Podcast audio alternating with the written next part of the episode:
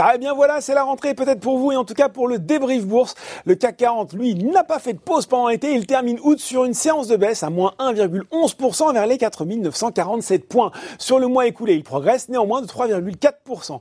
Outre-Atlantique, évolution euh, contrastée avec un Dow Jones en repli de 0,9% vers les 28 387 points vers les 17h45, alors que le Nasdaq grimpe, lui, de 0,22% vers les 11 722 points. Alors il profite notamment hein, de la division par 4 du nominal d'Apple qui gagne 2,7 et de celle par 5 de Tesla qui accélère encore toujours de 8,4%. L'indice signe d'ailleurs le meilleur mois d'août depuis sa création, un peu plus de 12% de progression. Alors sur le marché français, c'est l'opération du jour, voire de l'année qui anime euh, cette séance. En tête des hausses du SBF 120, on retrouve donc sans surprise Suez, Veolia et Engie. Alors hier soir, Veolia a annoncé qu'il voulait acquérir 29,9% de Suez auprès d'Engie, soit près de la totalité de la participation de 32% détenue par le groupe d'énergie. Veolia propose 15,50 euros par action de Suez ce qui valorise la participation d'Engie à 2,9 milliards. En cas de succès, Evolia pourra ensuite lancer une OPA sur la totalité de Suez et le chiffre d'affaires du nouvel ensemble devrait avoisiner 40 milliards d'euros. Derrière, la biotech DBV Technologies profite par contre-coup du rachat de son concurrent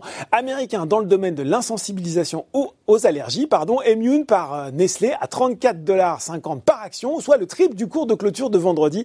Et puis, euh, cette fois-ci, du côté des baisses, c'est Natixis qui est lanterne rouge.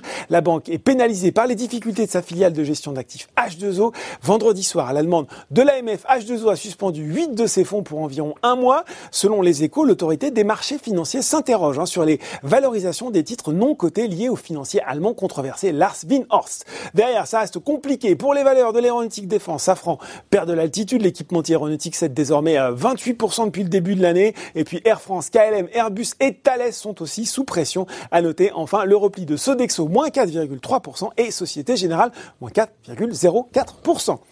Voilà, c'est tout pour ce soir. Maintenant, n'oubliez pas, tout le reste de l'actu éco et finance est sur Boursorama.